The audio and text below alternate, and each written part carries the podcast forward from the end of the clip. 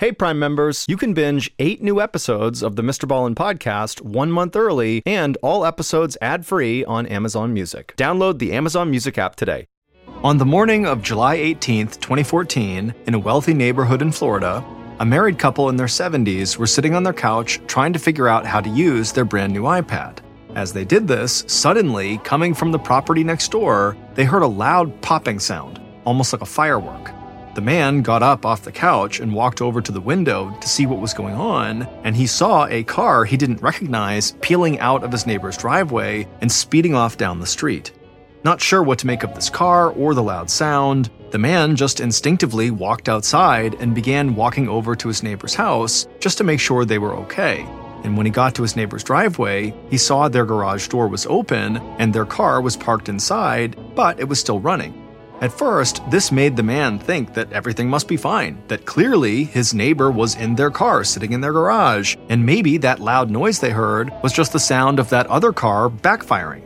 But when the man walked forward a few steps and got a look inside of his neighbor's running car, he knew immediately that everything was not fine. Moments later, the man stumbled back inside his own house where he frantically grabbed for his phone to call nine one one. But before we get into that story, if you're a fan of the Strange, Dark, and Mysterious delivered in story format, then you've come to the right podcast because that's all we do, and we upload twice a week, once on Monday and once on Thursday. So, if that's of interest to you, the next time the Amazon Music follow button needs to use a public restroom, make sure you go in ahead of them and soak all of the toilet paper rolls. Okay, let's get into today's story.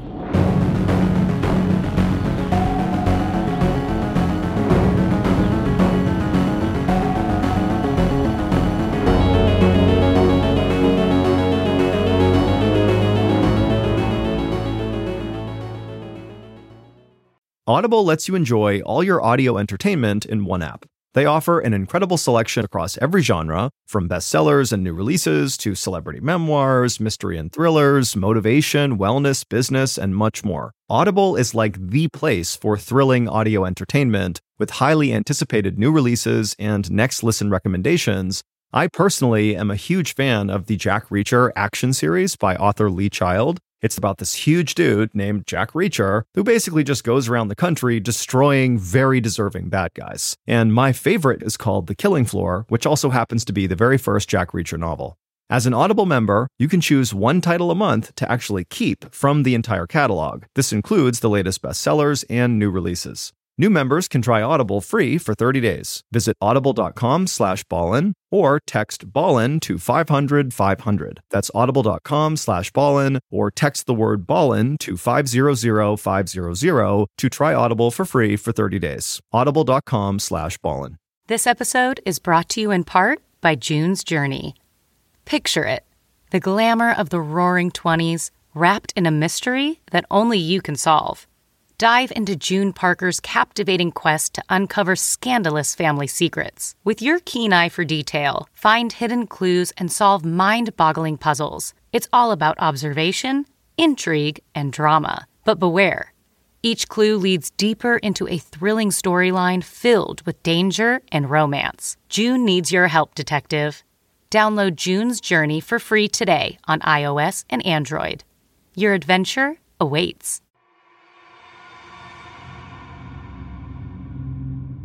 At eight thirty a.m. on Friday, July eighteenth, twenty fourteen, forty-one-year-old law school professor Dan Markel drove his two young sons to a preschool in an upscale neighborhood in Tallahassee, Florida.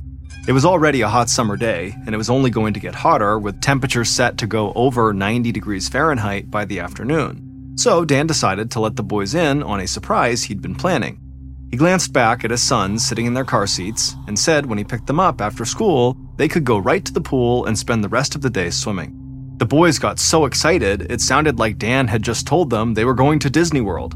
Dan laughed and then drove a little further down the road, turned into the preschool parking lot, and parked his black Honda Accord. Then he stepped outside, helped his boys out of the car, and walked them both up to the door of the school where one of their teachers was waiting. Dan crouched down, gave each of the boys a hug, and told them he loved them and to have a great day. Once the boys were inside, Dan turned around and headed back to the parking lot and got into his car. Dan was average height with short brown hair and a beard, and he wore glasses. and today he was dressed for the gym in a red t-shirt and black shorts. But before he went for his workout that morning, he knew there was a phone call he needed to make.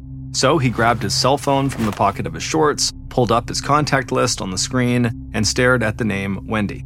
Dan let out a long sigh, and his mind started to wander. Wendy Adelson was Dan's ex-wife. They had been divorced for a year and had been separated for almost two years, but there were still days when Dan couldn't believe the two of them were not together anymore. Dan and Wendy had met on a dating website ten years earlier. At the time, Dan had been a law school professor at a university in Washington, D C, and Wendy was a law student at the University of Miami in South Florida. And soon after they'd exchanged a few messages on the dating site, Wendy had decided she wanted to meet Dan face-to-face, so she hopped on a plane and flew to D C. And the two of them hit it off in person just as much as they had online. Wendy was totally taken by Dan's incredible intelligence, and she could tell he was driven and that he had a bright career ahead of him. And right after Dan had met Wendy, he told a friend he felt like he'd won the lottery. Wendy was about seven years younger than Dan, and she was beautiful with long curly brown hair and blue eyes. She had grown up wealthy, but never really talked about money. Instead, she just talked about how important her parents and her older brother Charlie were to her. And Dan loved that because he thought family was the only thing more important than work or money. And Dan also loved that even though Wendy was studying to become a lawyer just like he was, she was a lot more fun and more of a free spirit than most of his colleagues in the legal profession were. Wendy had dreams of writing a novel, she had been a contestant on the T V game show The Weakest Link, and she'd even considered joining the circus at one point. And Dan felt like Wendy was a breath of fresh air in his relatively routine life. And by the time Wendy had flown back home to Florida a few days later, both of them were already convinced they wanted to spend the rest of their lives together. And so not long after that first meeting, Dan took a teaching position at Florida State University in Tallahassee, and Wendy joined him there when she finished law school. And then, just eight months after they had first met, Dan and Wendy were engaged. Even now, sitting in his car in the preschool parking lot and staring at Wendy's name on his phone, Dan could still remember how stunning she had looked when she walked down the aisle in her white dress at their wedding, almost like she was glowing. And for a time back then, Dan couldn't believe how lucky he was to have a wife like Wendy and how great his life had turned out. And things had only gotten better when Wendy gave birth to their two sons a little over a year apart. And at least for a while, Wendy had seemed really happy too. She'd gotten a teaching job at Florida State, and she, Dan, and their boys would often drive almost seven hours south to spend time with Wendy's parents and her brother Charlie, so Wendy still felt connected to her own family. But back in the car, Dan felt like his and Wendy's wedding, their first meeting in D C, and his relationship with Wendy's family were all now ancient history. He was never quite sure why their marriage had actually fallen apart, but he was working hard now not to dwell on the past and to try to be happy in the present. Dan took a deep breath and finally called Wendy. He got her voicemail, so he left her a message reminding her he was leaving town soon for an academic conference, so they would need to work out their custody schedule with their boys. Dan and Wendy had joint custody of their kids, but they made accommodations for each other when one of them had to travel for work. Dan hung up and tossed his phone onto the passenger seat. Then he pulled his car out of the parking lot and drove off towards the gym, which was only a few minutes away. And as he looked out his windshield at the trees outside and the sun shining, he reminded himself that he had a fun day planned for him and his sons, and that even if his life was not perfect anymore, it was still pretty great. Dan worked out at the gym for over an hour that morning, and then he walked outside at about ten forty-five a.m.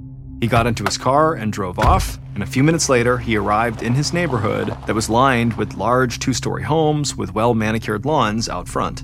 Then, just before Dan pulled onto his street, he remembered he had to make another phone call. His oldest son was about to start taking piano lessons, and Dan had told Wendy that he would set everything up. So he grabbed his phone and he called the piano teacher. And the two men were still talking when Dan actually pulled into his driveway. Dan reached up and pushed the garage door opener that was clipped to his sun visor, waited for the door to open, and then pulled his car into the garage. Dan left the car running and the garage door open while he sat in his car and kept talking to the piano teacher. But then suddenly, Dan saw something move in his rearview mirror.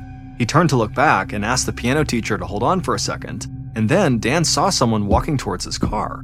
Dan turned and looked out the driver's side window to get a better look at this person, but before Dan could say anything, he heard a sound like a firecracker going off. Then Dan's ears started ringing, his vision blurred, and he fell forward against the steering wheel. At ten fifty a.m., about the time Dan had pulled his car into the garage, a married couple in their seventies were sitting on their living room couch in the house next door to Dan's. The couple had just gotten a new iPad, and they were spending a relaxing morning figuring out all of the features it had to offer. Then they heard the loud popping sound coming from the house next door. The man got off the couch and rushed over to the large bay window in the living room. He looked outside and saw a light-colored car peeling out of Dan's driveway. He looked at his wife and he said he wanted to see what was going on and that he was worried someone might have broken into Dan's house and just driven off. His wife told him to please be careful, and the man said he would be, and then he stepped outside. The sun was bright and he shielded his eyes to block the glare as he walked across his lawn towards Dan's driveway. And as he got closer, he heard the sound of a car running, and then when he looked into the garage, he saw Dan's black Honda Accord parked there. So this man figured he must have just misunderstood what had just happened. If Dan was parked in the garage, someone would not have been robbing his house, and the light-colored car might have just backfired and made the sound he had just heard.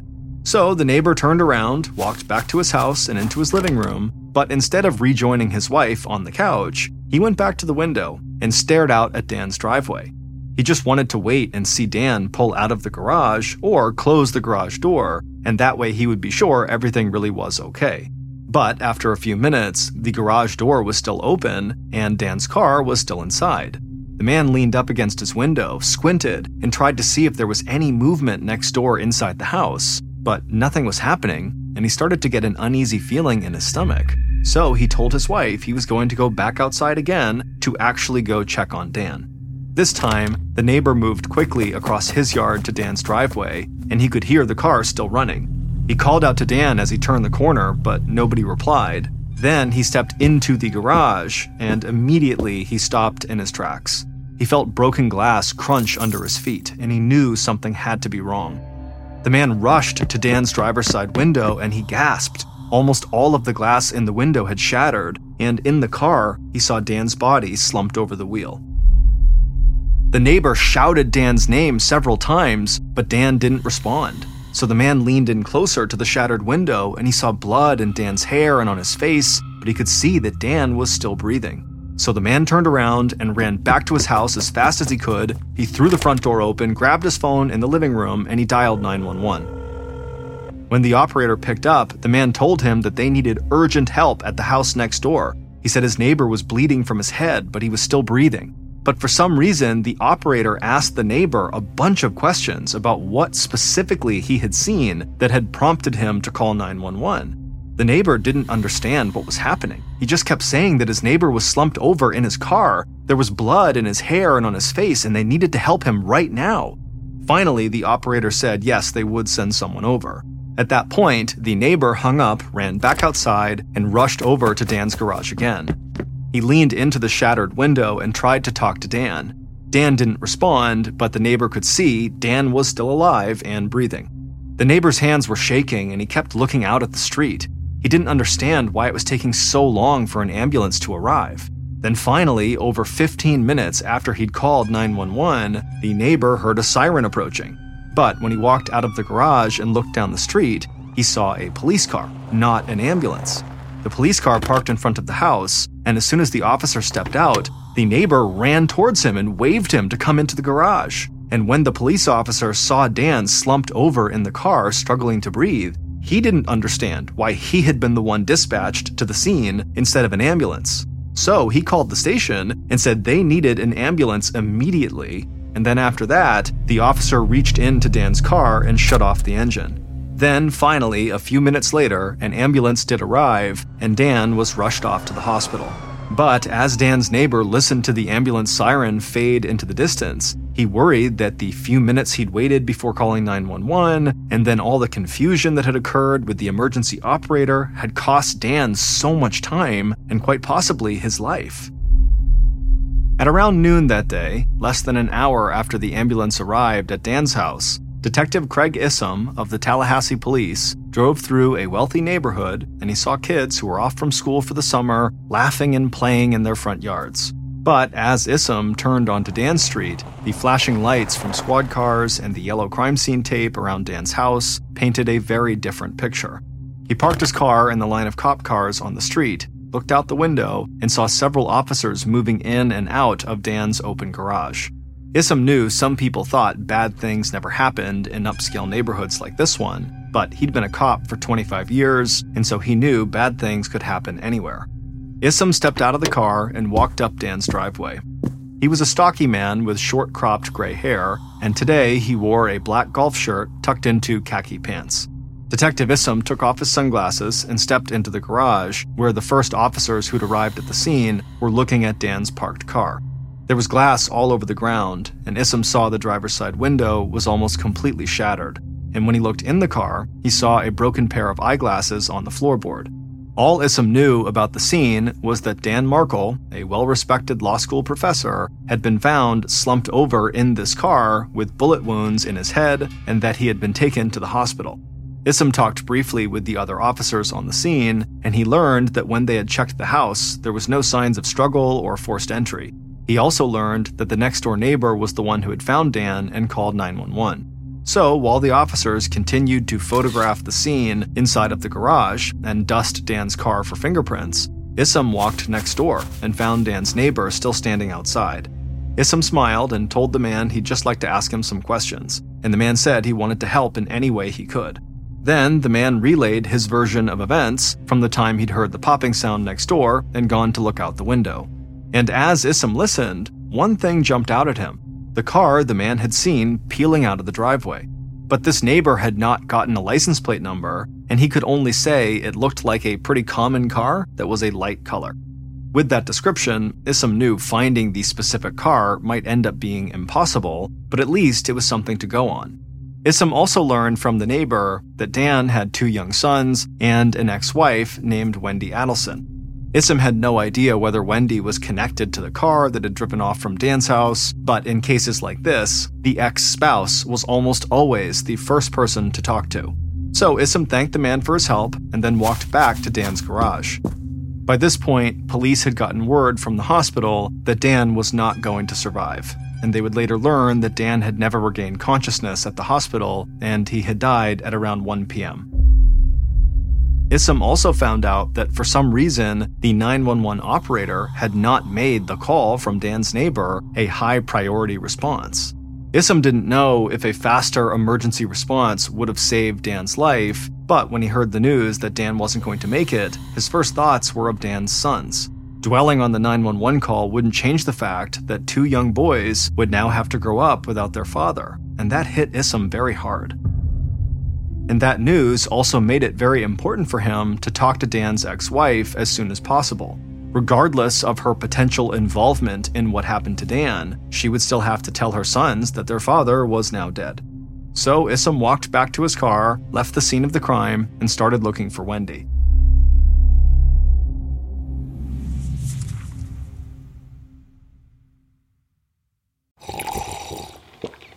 That's not just the sound of that first sip of Morning Joe. It's the sound of someone shopping for a car on Carvana from the comfort of home. That's a good blend. It's time to take it easy, like answering some easy questions to get pre-qualified for a car in minutes. Talk about starting the morning right. Just like customizing your terms so your car fits your budget.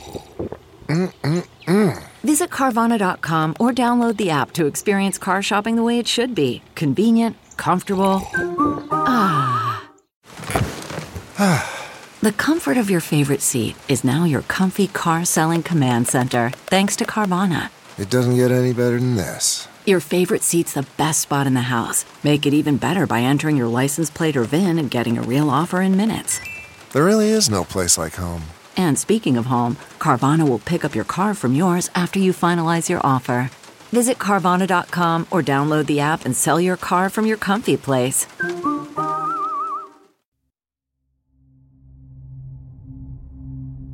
At around two thirty p.m., about three and a half hours after the nine one one call, Detective Isom pulled into the parking lot of a high-end shopping center. With the help of cell phone and G P S data, police had tracked Wendy down to a popular restaurant that was there. Isom got out of his car, walked into the restaurant, and scanned the tables. He spotted Wendy sitting with two other women. She was thirty-five years old, and she wore a dark blue t-shirt with a print on it and blue shorts, and she had her hair pulled up in a bun with her sunglasses perched on top. Isom stood there and watched Wendy for a few moments. She was talking with her friends and laughing, and so on the surface, she did not appear to have any idea about what had just happened to her ex-husband, but Isom knew that didn't necessarily mean she was totally innocent. Some people were just really good at hiding things. So Isom made his way over to their table, and right away the three women stopped what they were doing and looked up at him. He smiled and said he was sorry to interrupt their lunch, but that he needed to speak to Wendy Adelson. Wendy immediately put her hand up and had a very confused look on her face. Then Isom showed her his badge and told her he needed to talk to her at the station about an incident that had occurred that morning. And the look of confusion on Wendy's face turned to fear, and she wanted to know if her children were all right. Isom assured her her children were fine, and then he asked her to come to the station again. Wendy looked at her friends nervously, and then she grabbed her purse and followed Detective Isom out of the restaurant. Once they were outside, Wendy climbed into Isom's car, and the two of them rode the ten minutes to the police station in almost complete silence. When they arrived at the police station, another officer led Wendy into a small interrogation room where she took a seat at a wooden table. Even after being outside in the Florida sun, the light in the room seemed bright and glaring to Wendy. A few minutes later, Isom walked in, carrying a small notebook and a pen. He closed the door behind him and took a seat across from Wendy at the table. Right away, Wendy wanted to know what was going on and why she'd been brought here. So Isom told her that earlier that morning, her ex-husband, Dan, had been shot and killed in his car while he was parked in the garage. Wendy immediately burst into tears and buried her face in her hands and kept saying, "Oh my God, oh my God." Then, at some point, Wendy looked up at Isom, and something in her eyes changed, like the lawyer in her had suddenly kicked in. She told the detective she understood why she was here, she was a suspect, but she said she had nothing to do with whatever happened to Dan. Isom told her he was just trying to get a better understanding of what might have happened, and Wendy nodded and then took a deep breath. Then Isom asked her where she had been that day before she went to the restaurant where he'd found her with her friends. She said she'd been at home in the morning, had gone to the liquor store to buy a gift for a housewarming party, and then she went right to the restaurant. Isom scribbled notes in his notebook, looked up at Wendy again, and asked her if there was anyone she could think of who would have wanted to hurt Dan.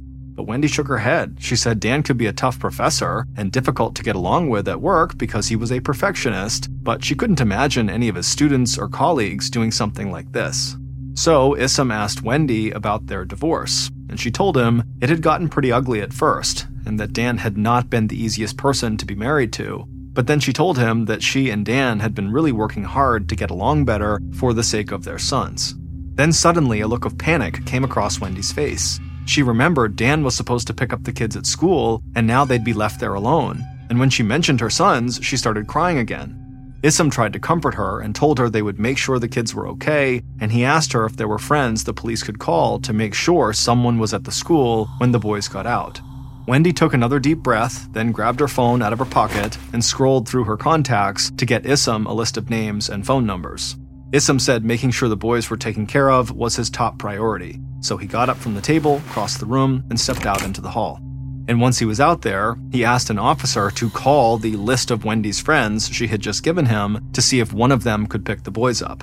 And then Isom just waited and left Wendy alone in the interrogation room. During his time as a lead investigator, Isom had conducted his fair share of interrogations, and there were plenty of times he could pretty much immediately get a read on someone he was interrogating. Other times, though, people were just too hard to understand. And right now, he wasn't quite sure about Wendy. He believed she was grieving, and he believed her story about where she had been that morning, but he felt like she just wasn't telling him everything. He thought that could just be the lawyer in her, or maybe she was in shock, or maybe she really was hiding something. About forty minutes went by, and Isom got word that officers had contacted one of Wendy's friends who said she'd picked the boys up at preschool. Isom thanked the officer and then headed back into the interrogation room, determined to get as much information from Wendy as possible. So, again, he took a seat across from Wendy and then told her which friend was going to get the boys, at which point Wendy breathed a huge sigh of relief and thanked him.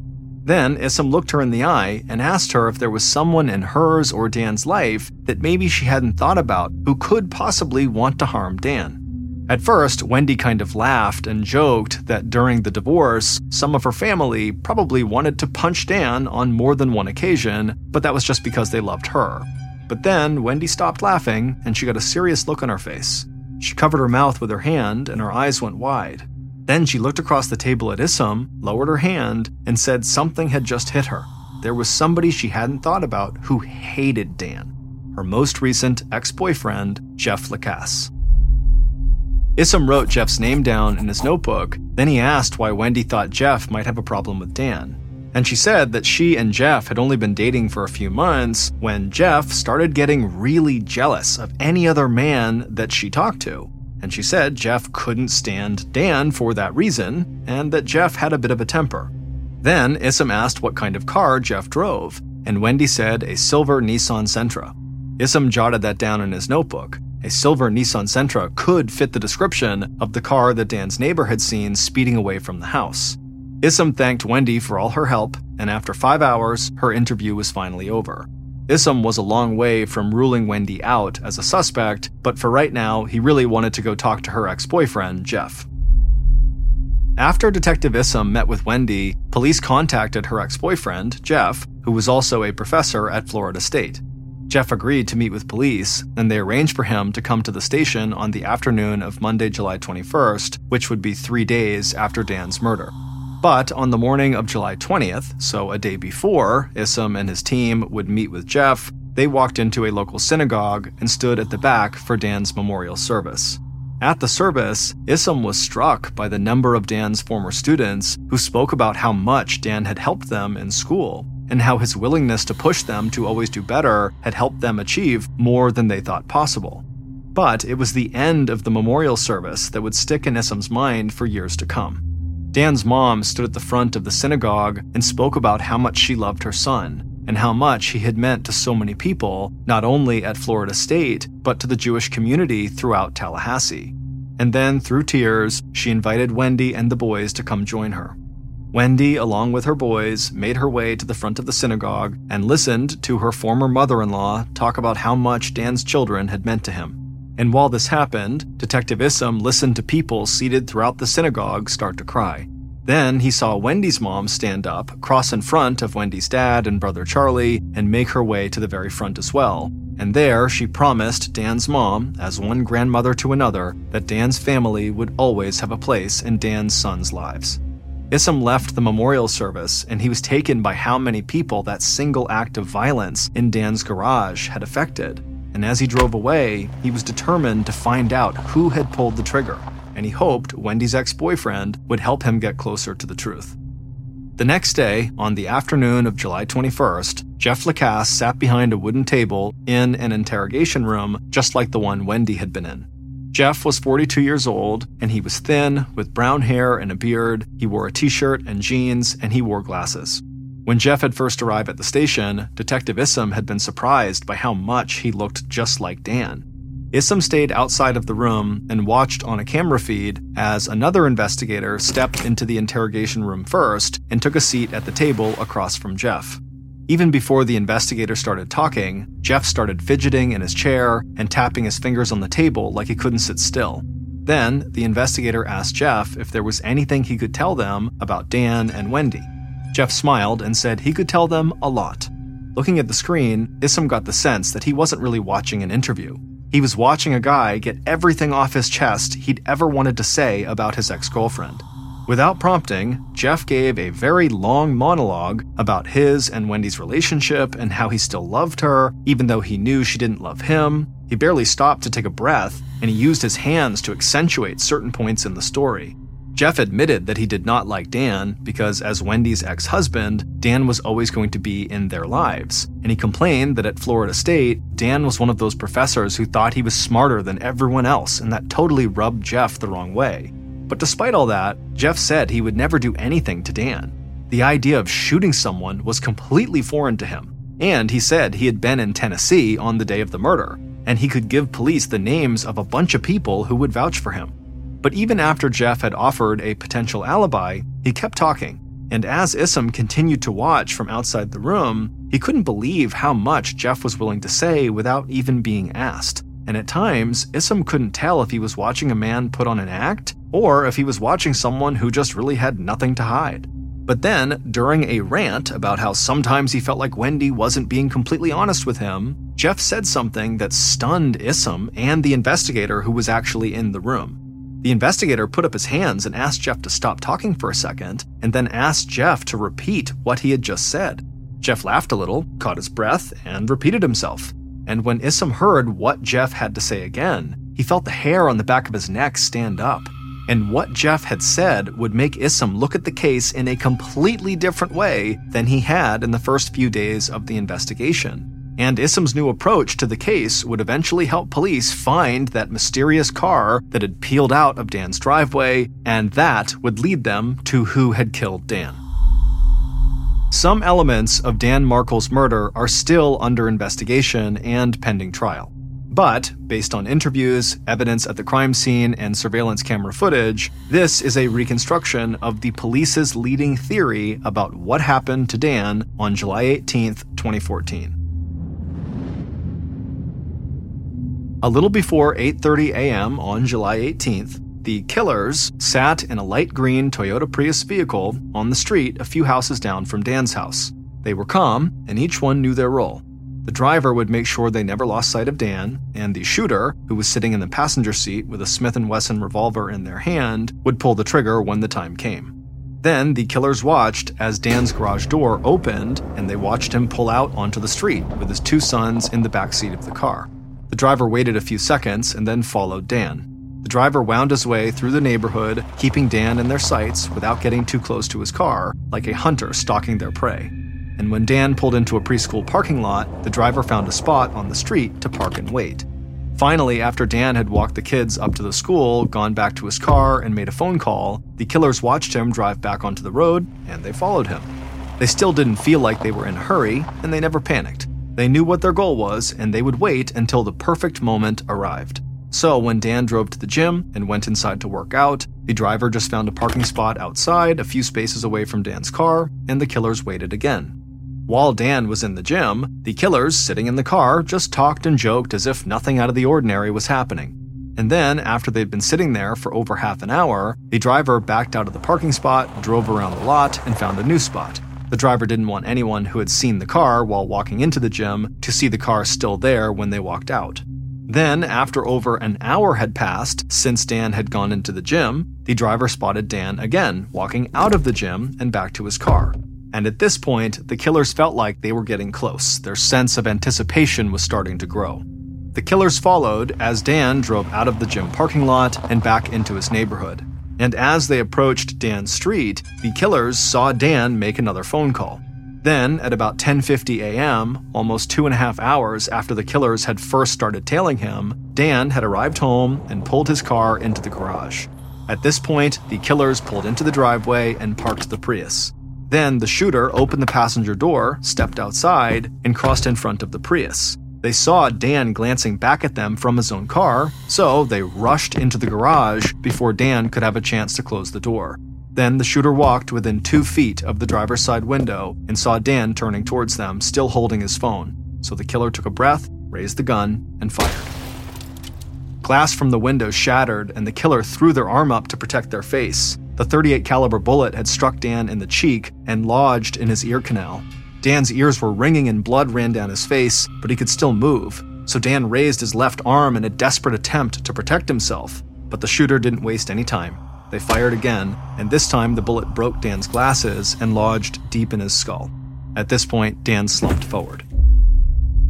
The shooter ran out of the garage, back to the Prius, threw the passenger door open, jumped into the car, and shouted for the driver to go, go, go. The driver gunned the engine, peeled out of the driveway, and sped off down the street. Minutes later, the killers drove out of the neighborhood and onto a highway heading south towards Miami. And when they were far enough from the crime scene, the driver made a phone call to a woman in South Florida and told her everything had gone according to plan. And then that woman hung up her phone and told her boyfriend, Charlie Adelson, that the job was done. It would take Detective Isom, the Tallahassee police, and members of the Federal Bureau of Investigation years to put all the puzzle pieces together, but they would come to believe that Wendy Adelson's brother, Charlie, had paid two hitmen roughly one hundred thousand dollars to murder his sister's ex-husband. It would turn out that Wendy had no desire to share custody of the boys with Dan, and that she had even filed a motion with the court that would allow her to move with the boys seven hours away to South Florida so she could be closer to her own family. But Dan had fought the motion, and the judge had ruled in his favor, and so Wendy was stuck in Tallahassee. As of now, police have never officially tied Wendy to Dan's murder, but her ex-boyfriend Jeff was key in turning their suspicions towards Wendy's brother Charlie. During his long-winded speech in the interrogation room, Jeff had said he didn't think Wendy would kill Dan, but he was almost sure Charlie would be up for it. That is what had stunned the investigator in the room with Jeff, as well as Isom, who was watching the interrogation via the camera outside. And it would turn out that when Jeff had gone to South Florida on a trip with Wendy to meet her family, Charlie had spent most of the time talking about how much he hated Dan, to the point that Jeff thought it was kind of bizarre and obsessive, and how Charlie also thought that Wendy should be allowed to live anywhere she wanted with her sons. And what had seemed even more bizarre was that Charlie had once made a joke to Wendy that he could just hire a hitman to kill Dan if he wanted to, and Charlie had implied he had enough money to basically do whatever he wanted and get away with it. And so Detective Isom started to think Dan's death might have been a murder for hire, and that Charlie had possibly arranged the murder from South Florida. So, with help from state law enforcement agencies, Isom had expanded the police search of surveillance footage to include cars that could possibly match the description Dan's neighbor had given and that had been driven up from South Florida into Tallahassee on the day of the murder.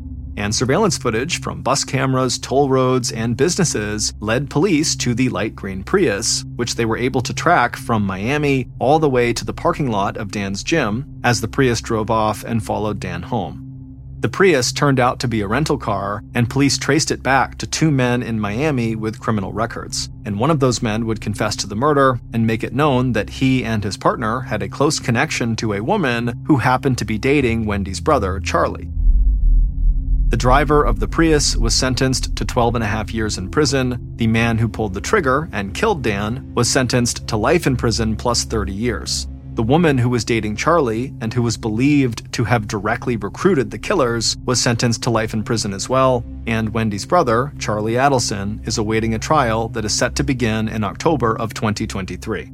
And again, Wendy has never been officially linked to the murder of her ex-husband. And despite the promises that had been made at Dan's memorial service, Wendy and her family kept Dan's parents from seeing their grandchildren for years. But Dan's parents fought in court just like they thought their son would have, and in June of twenty twenty-two, the Markle Act was signed into law, and it now protects grandparents and grandchildren from being kept apart when certain tragic events take place.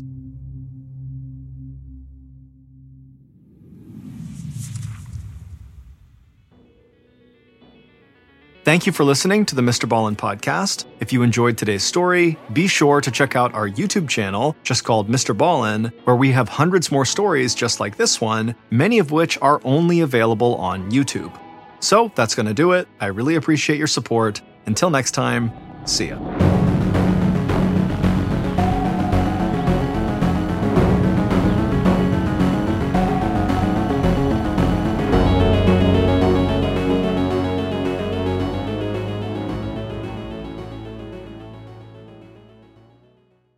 Hey, Prime members, you can binge eight new episodes of the Mister Ballen podcast one month early and all episodes ad-free on Amazon Music. Download the Amazon Music app today. And before you go, please tell us about yourself by completing a short survey at Wondery.com slash survey. Hey, listeners, it's me, Mister Ballen. I appreciate you all being fans of the strange, dark, and mysterious, but let's be honest, sometimes you need a bit of humor to go alongside true crime. That's where the Morbid Podcast comes in. It's a lighthearted nightmare over there. Hosted by Elena, an autopsy technician, and Ash, a hairstylist, at its core, Morbid is a true crime, creepy history, and all things spooky podcast.